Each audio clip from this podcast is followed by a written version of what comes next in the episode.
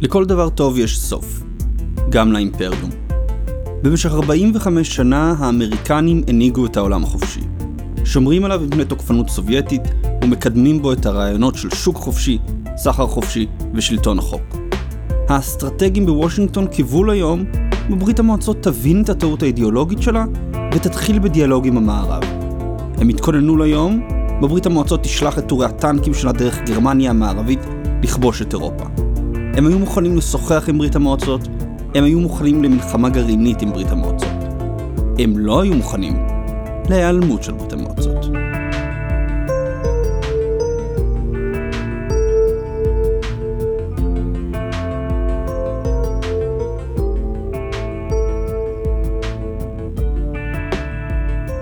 בואו ונזכר רגע למה התחלנו בכלל את המסע שלנו בהיסטוריה של ההנהגה האמריקנית. העולם שלנו משתנה. אנחנו יודעים שהוא משתנה, אנחנו מרגישים שהוא משתנה, אך קשה לנו להגיד למה הוא משתנה ולאן הוא בדיוק הולך עם השינוי הזה. מאז שטראמפ נבחר לנשיא ארצות הברית ב-2016, קולות רבים מדברים על קריסתו של הסדר הליברלי, סופה של ארצות הברית כמנהיגה, על טראמפ כמנהיג א-ליברלי ועוד. כאן בארץ, ספרו של נדב אייל, המרד נגד הגלובליזציה, ביקש לתאר את הכוחות הפועלים נגד הגלובליזציה, ושכפי שהוא מציג אותם, בעצם נובעים ממנה. חוסר שוויון, זיהום וניצול, כמקורות הראשונים לתנועות קיצוניות, טרוריסטים וזעם בקרב מעמד הביניים. אולם, גם נדב אייל לא מצליח לתאר לנו את הדינמיקה שמאחורי השינוי. הרי תופעת הטרור אינה ייחודית למאה ה-21. זעם עממי קיים איתנו מאז ומעולם. למה דווקא עכשיו נראה כאילו המערכת הגלובלית נתונה במצור מצד הכוחות האלו, שנראה שאף מכרסמים את יסודותיה? התשובה היא הפוסט-אימפריום. הגלובליזציה שאנו נהנים ממנה ראשיתה בפקס אמריקן של 1949-1990. אז אירופה עברה אינטגרציה כלכלית, יפן צמיחה מהירה, וסחר חופשי ודמוקרטי קודמו במסגרת האימפריום שהאמריקנים קיבלו על עצמם. האימפריום הביא את ארצות הברית להתערב ולהיקשר לעולם, לראשונה בתולדותיה. כשהאימפריום הסתיים, כן הסתיים הפקס אמריקנה, והיסוד עליו נבנתה הגלובליזציה נשמט. מה שאנחנו רואים מאז 1990 הוא את המדינות השונות בעולם, את כל המערכת הבינלאומית, מעכלות את סיומו של הפקס ושל האימפריום. הפרק היום בא לעסוק בסיומו של הפקס אמריקנה והאימפריום. אחרי שדיברנו על העולם הרב-קוטבי, על האימפריום, על הפקס שבא בעקבותיו, היום נסיים את החלק הראשון בסדרה בסיומו של האימפריום ובתחילתו של הפוסט-אימפריום. אך לפני שנתחיל בפרק, טוב אם נזכיר לעצמנו למה בעצם כל זה מעניין אותנו. ההבלנה שלנו של העולם איך שאנחנו חושבים שהוא פועל, מה שאנחנו מצפים ממנו, הכל עוצב בהשפעת הפקס אמריקנה. אנחנו כבר 30 שנים לא חיים בפקס, חלקנו נולדנו אחריו, ובכל זאת אנחנו מבינים את העולם לפיו. תמונת העולם שלנו עדיין לא התעדכנה. מה שאומר שיש לנו, לכל אחד מאיתנו, פער עמוק בין העולם כפי שהוא, ובין כפי שאנו חושבים עליו. הפער הזה אם לא נסגור אותו, יבוא וינשך אותנו. יכול להיות שזה יהיה בחיים הפרטיים שלנו, כשנגלה שההשקעות שעשינו או מקצוע שבחרנו כבר לא רלוונטיים בעולם החדש. יכול להיות שזה ינשוך אותנו כאומה, כשסדר העדיפויות הלאומי שלנו לא ישקף את המציאות סביבנו. כאן חשוב לי להעביר נקודה שאמורה להיות ברורה לכולנו, אך אנו נוטים שלא לחשוב עליה. במדינה דמוקרטית הציבור חייב להכיר לא רק נושאים של כלכלה וחברה, אלא גם של מדיניות חוץ, אסטרטגיה וגיאופוליטיקה. כן, רוב מי שעוקב אחר המשחק הגדול לא נמצא בחוגי הממשל. אך זה לא משנה. כאזרחים במדינה דמוקרטית, אנחנו קובעים את סדר היום. כי סדר היום הוא סדר היום הציבורי. אם אנחנו לא נשכיל את עצמנו בגיאופוליטיקה, נבחרי הציבור שלנו לא יתעניינו בה. אם אנחנו לא נבין את המציאות במדינת ישראל חיה, נבחרי הציבור שלנו לא יתכוננו אליה. גם אם אתם חושבים שהנושא לא נוגע בשום אופן לחייכם האישיים, הוא נוגע לחיים הלאומיים שלנו. ועל כל אחד מאיתנו, כאזרחים בדמוקרטיה, להכיר את הנושא ולעורר שיח ציבורי סביבו. זו אחת מהחובות שלנו כאזרחים, ואני משתדל שלכל הפחות ההכרה של הנושא תהיה כמה שיותר קלה ומעניינת. אז אחרי שהקדמנו את ההקדמות הנחוצות, הבהרנו לעצמנו היכן אנחנו עומדים במסע שלנו בפוסט אימפריום, הגיע הזמן לדבר על אירוע ללא תקדים היסטורי. ההתמוטטות של האימפריה הסובייטית. ואנחנו מתחילים מיד אחרי ההודעה הבאה.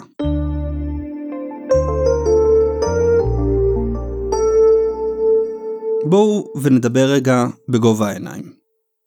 אתם עוקבים אחרי המשחק הגדול כדי להבין את העולם סביבנו. בחודש האחרון, בזמן שהתקשורת כאן התמקדה בהפגנות בבלפור, יוון וטורקיה היו קרובות למלחמה במזרח הים התיכון, מהומות מרעידות את בלארוס, האמירויות נרמלו איתנו את היחסים, והיחסים בין סין לארצות הברית ממשיכים להידרדר. אתם מחפשים ידע, אתם מחפשים הבנה של העולם, אחרת לא הייתם עוקבים. אז בואו למקום היחיד שנותן את הידע הזה. פלג, מועדון המנויים של המשחק הגדול. בואו ליהנות מניתוח שבועי, חברות בקבוצת הפייסבוק הסגורה של המועדון, אירועי live ועוד. בואו למקום היחיד שלא רק מדווח לכם על העולם, אלא גם מסביר אותו. כי בעידן הכאוטי שלנו, ידע הוא כוח. ידע הוא הזדמנות. אז בואו והצטרפו. קישור לעשיית מנוי בהערות הפרק.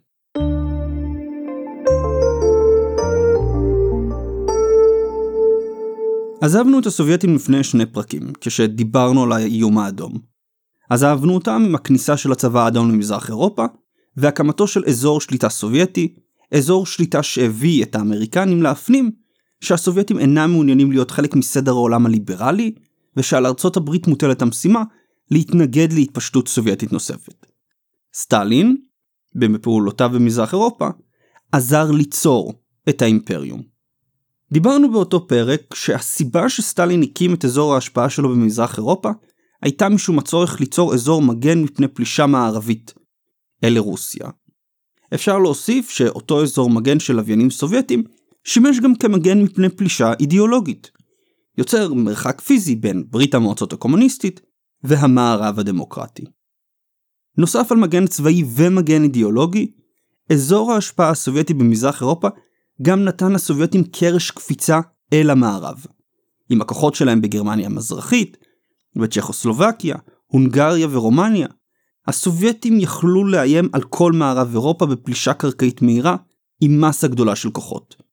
כבר בשלב מוקדם של המלחמה הקרה, נאט"ו השלים עם העליונות המספרית של הסובייטים, והעביר את מרכז האסטרטגיה שלו להסתמכות על כוחות אוויר וגרעין בשביל להרתיע את ברית המועצות. ההערכה האמריקנית הייתה גם קרוב לסוף המלחמה הקרה, שבמקרה של מלחמה כוללת עם הסובייטים, הדרך היחידה להכריע אותם תהיה מערכה גרעינית במרכז אירופה. אם הסובייטים אכן היו פולשים לאירופה, כנראה שגרמניה הייתה נחרבת בשואה גרעינית. אולם, בו בזמן שמזרח אירופה הייתה חשובה אסטרטגית לברית המועצות וחיזקה אותה מול העולם בחוץ, היא החלישה אותה פנימה. אזור ההשפעה הסובייטי מלמד אותנו שיעור חשוב בגיאופוליטיקה, שטוב שנתעכב עליו עכשיו, מפני שעוד נפגוש אותו בהמשך הסדרה. אימפריות הן לא יעילות בכלכלה מודרנית. או אם לנסח אחרת, בשביל לשלוט בשטח של מדינה אחרת, הדבר הכי פחות טוב הוא לכבוש את המדינה, גם אם רק כדי להקים בה ממשל בובות. אני מתייחס למדינות הלוויין של ברית המועצות כמושבות, ולגוש המזרחי שהקימה כאימפריה, מפני שמדינות מזרח אירופה לא עמדו כמדינות עצמאיות תחת המטריה הסובייטית, אלא עמדו כמדינות לוויין למוסקבה, נשלטות על ידי מנגנוני הביטחון של ברית המועצות. הן לא היו חופשיות לבחור את הממשלות שלהן, וכאשר ניסו להתרחק מהקו הסובייטי, לדוגמת צ'כוסלובקיה ב-1968, הן נדרסו תחת מגף הצבא האדום. זה הבדל מהותי בין המערכת שארצות הברית הקימה, ובין המערכת שברית המועצות הקימה. ארצות הברית עבדה עם ממשלות נבחרות במדינות השונות במערב, ממשלות שבחרו, כל אחת מהאינטרס שלה, לקבל את האימפריום האמריקני. ארצות הברית הציעה להן הגנה ביטחונית מפני הסובייטים וסחר גלובלי משגשג. היא לא איימה עליהן עם טנקים או נשק גרעיני. לעומת האימפריום האמריקני, הסובייטים כפו על מזרח אירופה את הממשלות שלה. המטרה לא הייתה להפיץ את המודל הסובייטי או לעזור לקדם את המהפכה הקומוניסטית, אלא להבטיח את השליטה של מוסקבה באזור. ב-1955 חתמו הלוויינים הסובייטים עם ברית המועצות על ברית ורשה, ברית הגנה משותפת בדומה לנאט"ו, עם פיקוד צבאי יחיד ועם אישור להצבת כוחות של הצבא האדום בכל מדינות הברית. בזמן שהכוחות האלו היו אמורים, תאורטית, לשמש להגנה מפני מתקפת מערבית, בפועל הפעילות הצבאית היחידה שלהם במזרח אירופה הייתה בדיכוי התקוממיות נגד שלטונה של מוסקבה. לדוגמה, ב-1955, טנקים סובייטים נכנסו להונגריה לדכא שם התקוממות נגד הקומוניסטים. ב-1968 כוחות ברית ורשה פלשו לצ'כוסלובקיה בשביל לסלק את הממשל הפרו-מערבי שקם שם ואיים להתנתק מהגוש המזרחי. עבור ברית המועצות, השליטה בגוש המזרחי הייתה חלק מהאינטרס הלאומי היסודי שלה. שליטה שבלעדיה מוסקבה הייתה חשופה לפלישה, צבאית או אידיאולוגית, גלויה או חשאית, מצד המערב. הבעיה, שבשביל לשלוט במזרח אירופה, היא הציבה ממשלות בובה שהיו תלויות בה לא רק פוליטית וביטחונית, אלא גם כלכלית. איך? כדי לשלוט בשטח אני חייב ממשל ידידותי לי. כדי שהממשל הזה יישאר בשלטון אני צריך לספק את צרכי המדינה, גם אם ברמה מינימלית. אני צריך לספק למדינה מזון, מים אם אין לה, דלק, מתכות ועוד. אם אני לא אספק לה את המשאבים הדרושים לפעילות התעשייתית שלה, העם ימרוד בממשלה, ואני אצטרך שוב לשלוח כוחות כדי להציב ממשלה חדשה. אם אתן למדינה תחת חסותי לסחור באופן חופשי עם מעצמות מתחרות, היא תתחיל לצאת מתחום השפעתי. מסחר הוא כלי השפעה אסטרטגי, ואימפריה לא יכולה לתת למדינות הכפופות לה להתחיל לסחור עם מעצמות מתחרות. אז אני נשאר עם ברירה אחת, לספק את המשאבים גם אם זה לא כלכלי עבורי. האימפריה שותה את משאביה של מעצמת הליבה, ומכריחה אותה או להמשיך ולהתפשט בחיפוש אחר המשאבים, או לוותר על המושבות שלה. כיבוש של השטח, הקמה של אימפריות, הן עסק לא יעיל. בטח בעידן התעשייתי שלנו, כשיש כל כך הרבה משאבים ותשתיות שצריך לדאוג להם במושבות. האימפריה הסובייטית היא תמרור אזהרה לכל מדינה שמבקשת לשלוט ישירות בשטח, אם על ידי כיבוש ואם על ידי ממשלת בובות. בשיא גודלה של האימפריה בשנות ה-80, החזקת האימפריה עלתה לכלכלה הסובייטית כ-16% מהתל"ג שלה במונחים של רובל, פוגעת גם בצריכה הפרטית של המשק הסובייטי וגם בייצור התעשייתי שלו. למה העלויות הגבוהות? הסובייטים היו צריכים לייצא למדינות הלוויין שלהם סחורות במחיר נמוך ממחיר השוק, לדוגמה נפט, גז ומתכות. הם גם היו צריכים לשלוח סיוע צבאי ואזרחי, אימון כוחות, מתן אשראי ועוד. מפני שהכלכלה הסובייטית לא הייתה יעילה, בלשון המעטה, וכמוה היו כלכלות הלוויין של ברית המועצות, עם השנים גדלה העלות המוחלטת של החזקת האימפריה, כמו גם העלות היחסית שלה. ברית המועצות השקיעה את עונה בלתחזק את האימפריה שלה במזרח אירופה, מרהיבה את הכלכלה שלה בבית, ושומרת אותה מכוונת בראש ובראשונה לאינטרס הלאומי הסובייטי. האם זה מה שהביא לסופה של האימפריה הסובייטית? אולי, אבל ברור שזה לא היה הגורם היחיד או המכריע. מה שרבים מפספסים כשהם טוענים שהיה ברור שהאימפריה הסובייטית תתמוטט, או כשהם קובעים שההתמוטטות נבעה ממניעים כלכליים בלבד, הוא שהאימפריה הסובייטית הייתה, ונותרה, האימפריה היחידה שהתפרקה ללא מלחמה גדולה או משבר פנימי משמעותי. אימפריות לא נעלמות רק כי יקר לתחזק אותן. העלות הגבוהה אומרת שהצמיחה הכלכלית תידח והעם יסבול, אך בדרך כלל תמיד דרוש משבר משמעותי כדי שהמרכז האימפריאלי ישחרר את המושבות שלו, גם כאשר הן יקרות מדי. האימפריה הבריטית לדוגמה התפרקה אחרי שלונדון הותשה בשתי מלחמות עולם. האימפריה הרומית קרסה תחת גלי ברברים ודעיכה דמוגרפית.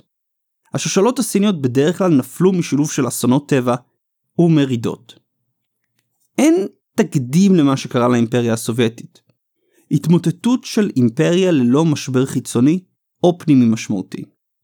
לכן גם, אנחנו צריכים להיזהר כשאנחנו רוצים לראות בתקדים. רק מפני שברית המועצות התמוטטה, לא אומר שגם האיחוד האירופי או סין התמוטטו בן לילה. צריך להכיר בייחודיות ההיסטורית של נפילת ברית המועצות. בדיוק כפי שצריך להכיר בייחודיות ההיסטורית של האימפריום האמריקני. אם אבל הכלכלה היא לא מה שהרג את האיום האדום, גם אם הייתה אחד הגורמים למותה, מה כן?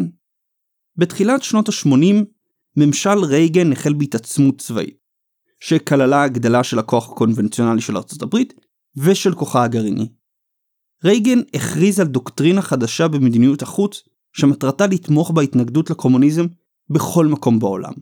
לבלום את ההתפשטות הקומוניסטית ולקחת ממנה את ההישגים שכבר היו לה.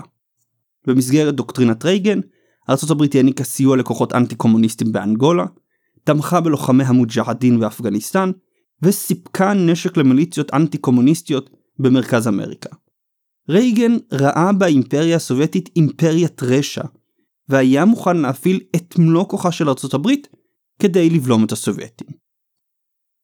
יחד עם זאת, רייגן לא היה מעוניין בהשמדת ברית המועצות, אלא בשינוי הגישה שלה. נאמן למנטליות האמריקנית שאומרת שעם כל אדם ומדינה ניתן לדבר בהיגיון, רייגן האמין שאם רק יוכל לדבר באופן כנה וברור עם המנהיגות הסובייטית, הוא יוכל לפתור את המלחמה הקרה וחילוקי הדעות. הוא האמין שאם רק יראה למנהיגים של המפלגה הקומוניסטית את השפע והעושר של ארצות הברית, הם יבינו את השגיאה בדרכיהם, ויבחרו בדרך של חופש וחירות. רייגן, הנשיא האחרון של המלחמה הקרה, שיקף בדעותיו ובמדיניות שלו את האימפריום. מצד אחד, ראייה שברית המועצות היא איום שיש להתמודד עמו. מצד שני, אמונה שאת ברית המועצות אפשר לשנות. מטרתו הסופית של האימפריום מעולם לא הייתה השמדת האימפריה הסובייטית, אלא שינוי התנהגותה. על ידי בלימה של התוקפנות הסובייטית וחיזוק מחנה החופש, ארצות הברית קיוותה לשנות את התנהגותה של ברית המועצות. רייגן האמין שעל ידי לחץ צבאי קבוע על ברית המועצות, השינוי יגיע. והוא צדק. חלקית. הלחץ הצבאי על ברית המועצות אכן הביא את המפלגה הקומוניסטית לשקול מחדש את צעדיה.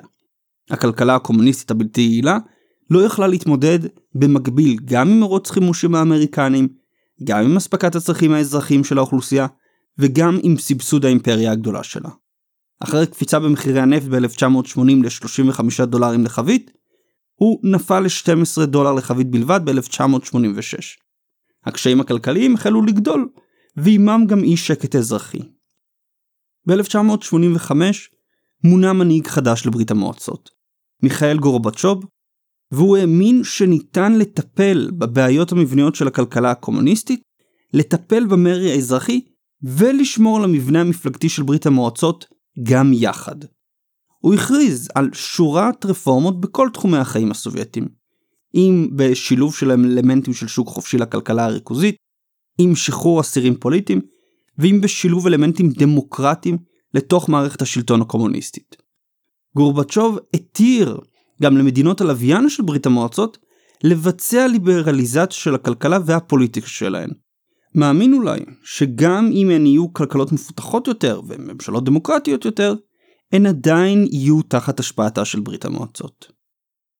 במקביל לאותן רפורמות ופתיחות חדשה, ברית המועצות פתחה דף חדש עם ארצות הברית במטרה להוריד את המתיחות בין המעצמות. גורבצ'וב האמין שרק עם ירידה במתיחות הבינלאומית, ברית המועצות תוכל להשקיע את משאביה ברפורמות פנימיות, במקום במרוץ חימוש מול האמריקנים. ולכן פעל, יחד עם רייגן, על הסכמים חדשים בדבר צמצום הכוחות הגרעיניים של שני הצדדים, וצמצום הכוחות הקונבנציונליים באירופה. הגידול בהוצאה הצבאית של ארצות הברית, שהתחיל תחת רייגן, החל להאט ב-1986. במונחים של כאחוז מהתמ"ג, ההוצאה הצבאית קטנה מ-6.5% בשנת 1982 ל-5.7% ב-1988. גורבצ'וב רצה לבצע רפורמה למערכת של ברית המועצות מבלי לשנות את המערכת. כלומר, מבלי לחסל את האימפריה הסובייטית או להעלים את המפלגה הקומוניסטית. הבעיה שההתקרבות שלו לארצות הברית יצרה עבורו מלכוד. הפתיחות שקידם בברית המועצות ובחוג הלוויינים הגבירה את המרי האזרחי והביאה להפגנות חדשות נגד המשטרים הקומוניסטיים במזרח אירופה. אם הדבר היה קורה בשנות ה-70, ברית המועצות הייתה יכולה לשלוח חיילים ולמעוך את ההתקוממויות. בשנת 80 לעומת זאת, צעד כזה היה מסכל את כל מדיניות החוץ שלו. הברירה היחידה שנותרה לו, שנותרה למוסקבה, הייתה לאפשר לכל אחד מהלוויינים הסובייטים להכריע את גורלו שלו בעצמו, בתקווה שיבחר להמשיך ולשמור על קשריו הקרובים עם מוסקבה. זה לא קרה. גורבצ'וב יצא ברפורמות שלו ב-1985 מתוך אמונה שברית המועצות יכולה לעבור ליברליזציה פוליטית וכלכלית, לרתום את כוחו של השוק החופשי ולהישאר קומוניסטית. הוא האמין שהשינויים המבניים יחזקו את האימפריה הסובייטית ולא ימוטטו אותה. אולם האימפריה הסובייטית מעולם לא הוקמה על בסיס הסכמת מזרח אירופה, וכאשר מוסקבה הסירה את הרסן, העם הפולני, ההונגרי, הרומני, הגרמני ועוד, קמו וסילקו את המשטרים הקומוניסטיים ששלטו בהם.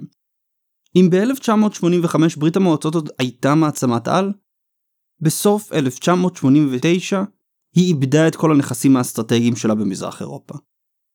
גרמניה המזרחית והמערבית החלו לעשות צעדים ראשוניים לאיחוד, ממשלות עצמאיות קמו בהונגריה, רומניה ופולין, והחלו קריאות לסילוקם של כוחות הצבא האדום משטחה של מזרח אירופה. בברית המועצות עצמה, המשבר הכלכלי שהחמיר בעקבות הניסיון לרפורמות, יחד עם האלה מעיבוד הלוויינים, הביא לחוסר יציבות פוליטית. גורמים במפלגה הקומוניסטית ובקג"ב ראו בגורבצ'וב בוגד ואיום על המדינה.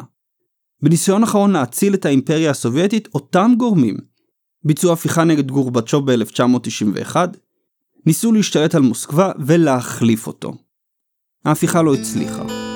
גם אם מפני שלא הצליחו לתפוס את גורבצ'וב, גם מפני שום ההתנגדות האזרחית לניסיון ההפיכה.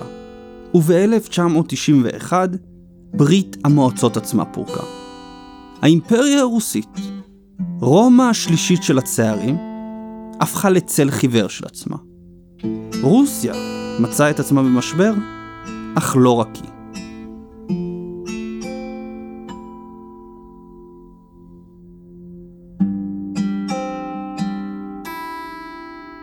התמוטטות ברית המועצות פגעה בעם הרוסי, אך לא רק בו.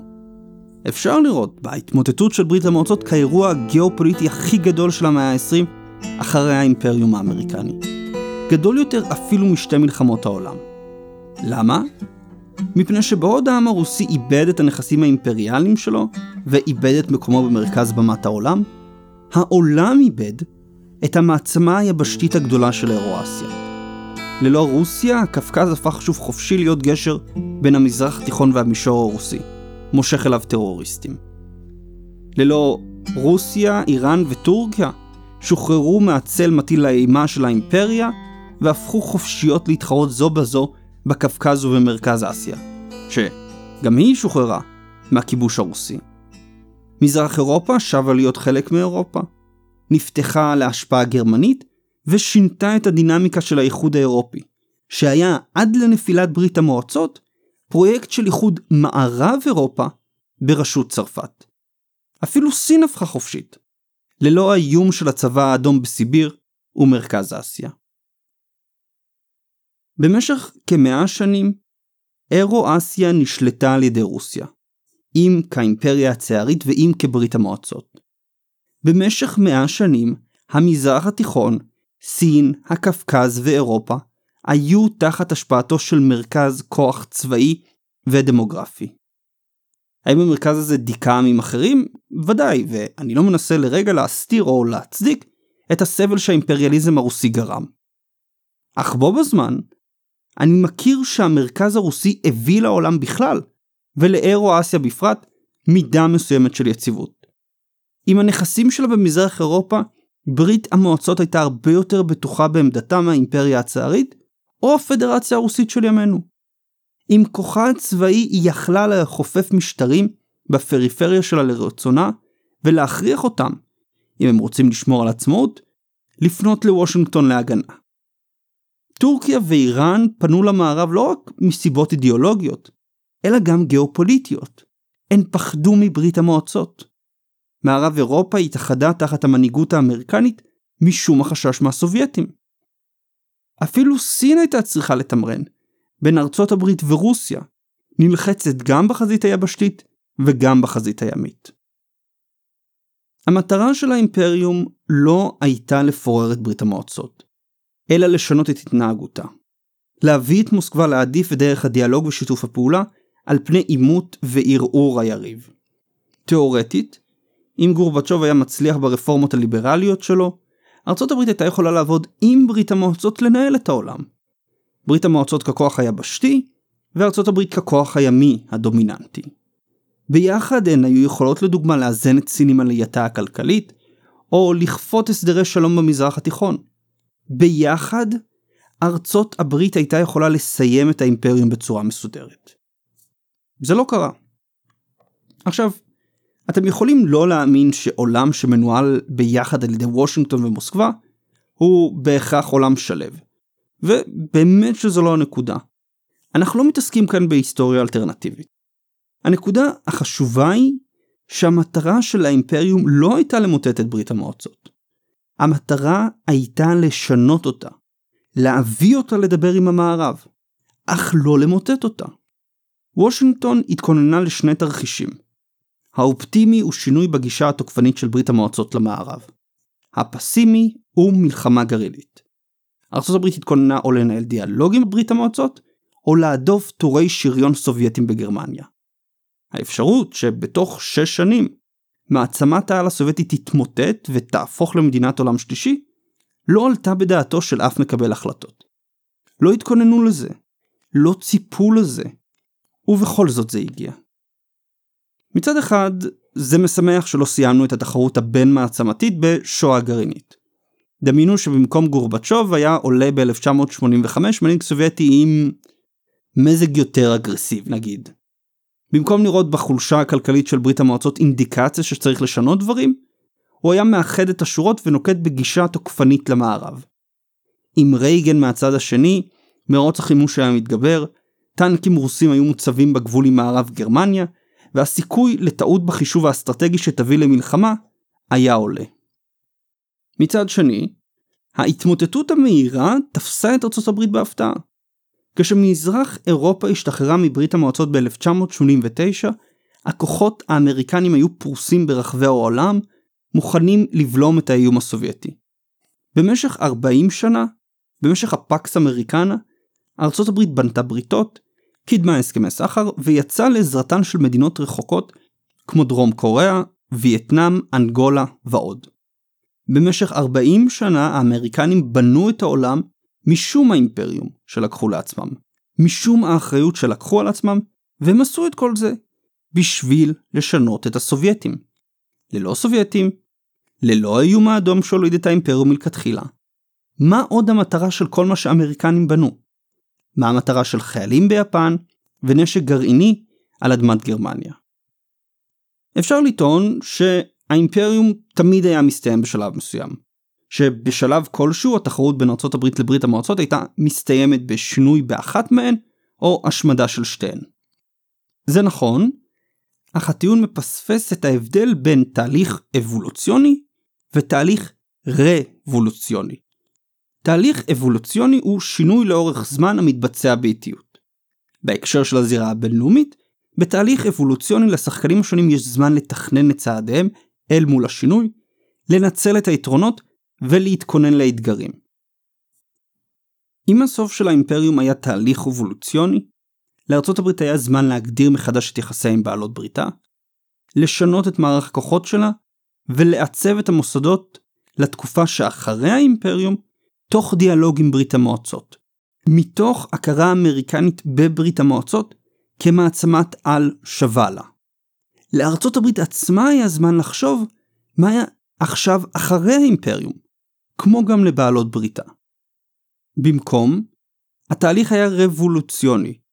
ברית המועצות התמוטטה, האיום האדום מוסר, אך המבנה שנוצר במסגרת האימפריום לא הספיק להשתנות. ההנהגה של ארצות הברית לא הספיקה להתכונן ולחשוב על אסטרטגיה ליום שאחרי. הכוחות הצבאיים שלה בעולם לא שינו את פריסתם. בעלות הברית שלה לא החלו לגבש אסטרטגיה ליום בו האמריקנים לא יבואו לעזרה. ההתמוטטות של ברית המועצות הייתה, במונחים של המערכת הבינלאומית, מהירה מדי, ויצרה בהתחלה לא שינוי, כי אם הלם. ההנהגה בוושינגטון, המערכת הבינלאומית של ארצות הברית, נכנסו להלם מהיעלמותו של האיום האדום. הן ידעו שאין עוד מטרה למה שהקימו, אך המשיכו להחזיק בו, מחפשים מטרה חדשה ומשמעות חדשה אחרי הסובייטים. מהפרק הבא נתחיל לעקוב איך בדיוק ארצות הברית עיכלה את הסוף של האיום האדום, איך המערכת הבינלאומית השתנתה בעקבותיו, ומה עלה במקום האימפריום. זה בעצם הסיפור של הפוסט אימפריום. ב-1991 ברית המועצות נעלמה ועימה אימפריום. אך אף אחד לא הכיר זאת באותו רגע. ברגע אחד המערכת הבינלאומית של ארצות הברית איבדה את ההצדקה שלה. אך כבר 30 שנים ארצות הברית והעולם מעכלים את המשמעויות של האירוע. טראמפ הוא עוד שלב בתהליך העיכול הזה, ומה שצריך להטריד אותנו הוא לא טראמפ עצמו, אלא מה שיבוא אחריו.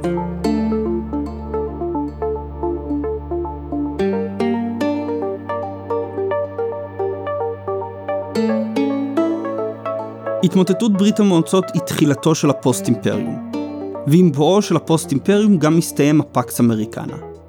בפרקים הבאים נראה איך כל ממשל אמריקני יתמודד עם הבעיה החדשה של היעדר יעד אסטרטגי עליון, ומה יש לעשות עם המערכת הבינלאומית והאחריות שארצות הברית לקחה על עצמה במסגרת האימפריום ובזמן המלחמה הקרה. מה שאנחנו נראה הוא איך כל ממשל אמריקני יתמודד עם שבע השאלות הגדולות שהפוסט אימפריום מביא. שאלה ראשונה, מה יש לעשות עם נאט"ו? נאט"ו הוקם כמסגרת לקשור את ארצות הברית ומערב אירופה יחד. נותן ביטחון לאירופה בתמורה למסירת הפיקוד על הצבא שלה לידי ארצות הברית. כל עוד ברית המועצות הייתה איום קיומי על מערב אירופה, נאט"ו הייתה הדרך הכי טובה לשמור את כל מדינות מערב אירופה בקואליציה אחת. עם התמוטטות ברית המועצות, מה עוד ההצדקה לנאט"ו? למה שהאמריקנים יהיו מחויבים להגנתה של איטליה או פורטוגל? אם הטענה שנאט"ו חשוב להגנה על אירופה מרוסיה, הרי שזול יותר וקל יותר מבחינת האמריקנים להציב את כוחותיהם ישירות במזרח אירופה, במדינות הבלטיות ופולין. למה להחזיק את כל הארגון? שאלה שנייה, כיצד צריכה להיראות הפריסה הגלובלית של הכוח האמריקני, אם בכלל? ב-1989 ארה"ב הייתה עם כוחות קונבנציונליים וגרעיניים באירופה, כוחות גדולים ביפן ודרום קוריאה, וכוחות גדולים במזרח התיכון. ללא האיום הסובייטי ברור שאפשר להפחית את מספר הכוחות. אבל איפה להציב את הכוחות הנותרים? במזרח אירופה? במזרח אסיה? מהו תפקידה של ארה"ב במזרח התיכון? האם עליה להמשיך ולהציב ראשי נפץ גרעיניים בגרמניה ובטורקיה? או שהיא יכולה להשיג אותם? האם היא צריכה להמשיך ולהיות מוכנה לשלוח כוחות לכל מקום בו מאיימים על האינטרס הלאומי שלה? מהו בכלל האינטרס הלאומי שלה? שאלה שלישית, מה היחס לאיחוד האירופי? ארה"ב אפשרה את האינטגרציה הכלכלית והפוליטית של מערב אירופה בשביל ליצור גוש מאזן מול ברית המועצות. ללא ברית המועצות, האיחוד האירופי הוא א', שוק סגור ליצרנים אמריקנים, וב', יריב פוטנציאלי במערב אירואסיה. מה צריך להיות היחס לאיחוד? הוא עדיין ידיד? הוא יריב? הוא יריב וידיד? שאלה רביעית, מה היחס ליפן? יפן צמחה כלכלית תחת מטריית הביטחון של ארצות הברית. האמריקנים אפשרו ליפנים לעבוד על התיעוש שלהם מבלי להפנות מאמצים להתחמשות וכיבוש שטחים במזרח אסיה. האמריקנים עשו זאת כדי לוודא שהיפנים יהיו במחנה נגד הסובייטים. אם אין עוד סובייטים, האם ארצות הברית צריכה להמשיך ולספק הגנה ליפן? האם היא צריכה להמשיך ולהשלים עם השווקים הסגורים של יפן? שאלה חמישית סחר חופשי קודם כדי להוכיח לברית המועצות שהיא מחזיקה בעקרונות הלא נכונים. הסכמי סחר שימשו ככלי אסטרטגי לא פחות ואולי יותר מככלי כלכלי. יצרנים אמריקנים היו צריכים להשלים עם השוק האירופי המשותף, השווקים הסגורים של יפן והמכסים הגבוהים של הודו. אם אין יותר ברית המועצות, אז אין יותר סיבה לקדם סחר חופשי כדרך להוכיח לקומוניסטים שהם טועים. האם לא נכון לכן לבחון מחדש את קשרי המסחר של ארה"ב על בסיס האינטרס הכלכלי שלה, ולא האינטרס האסטרטגי שלה? או אפילו לבחון את אותם קשרי מסחר על בסיס האינטרס האסטרטגי החדש שלה בפוסט אימפריום? שאלה שישית, מה היחס לסין? ב-1945 סין הייתה שבר כלי ממאה שנות השפלה. מדינה ארוסה ללא בסיס תעשייתי. ב-1989, עם נפילת הגוש המזרחי, סין החלה את צעדיה ככוח יצרני ותעשייתי. תחת האימפריום, סין נתפסה בשנות ה-50 וה-60 כחלק מהקונספירציה הסובייטית, ולאחר מכן, בעקבות ניקסון, ככוח מאזן לברית המועצות. עם נפילת ברית המועצות, מה צריך להיות היחס לסין? האם צריך לצאת נגדה במסע צלב חדש? האם כדאי לנסות ולשלב אותה במערכת האמריקנית של סחר חופשי ושלטון החוק? והשאלה השביעית והאחרונה, ואולי השאלה הגדולה ביותר והעמוקה ביותר. מה תפקידה החדש של ארצות הברית בעולם? האם יש לה תפקיד?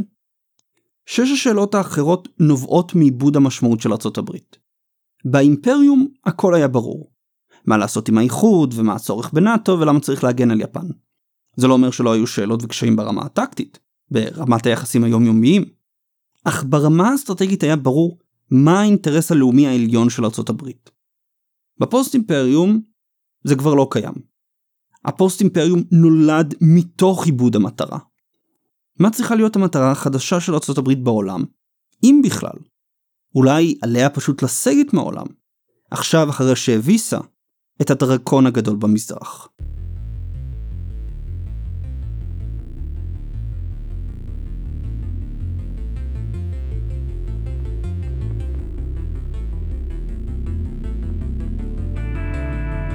ארצות הברית לקחה על עצמה את האימפריום בשעה שנראה שברית המועצות עומדת לבלוע את אירופה.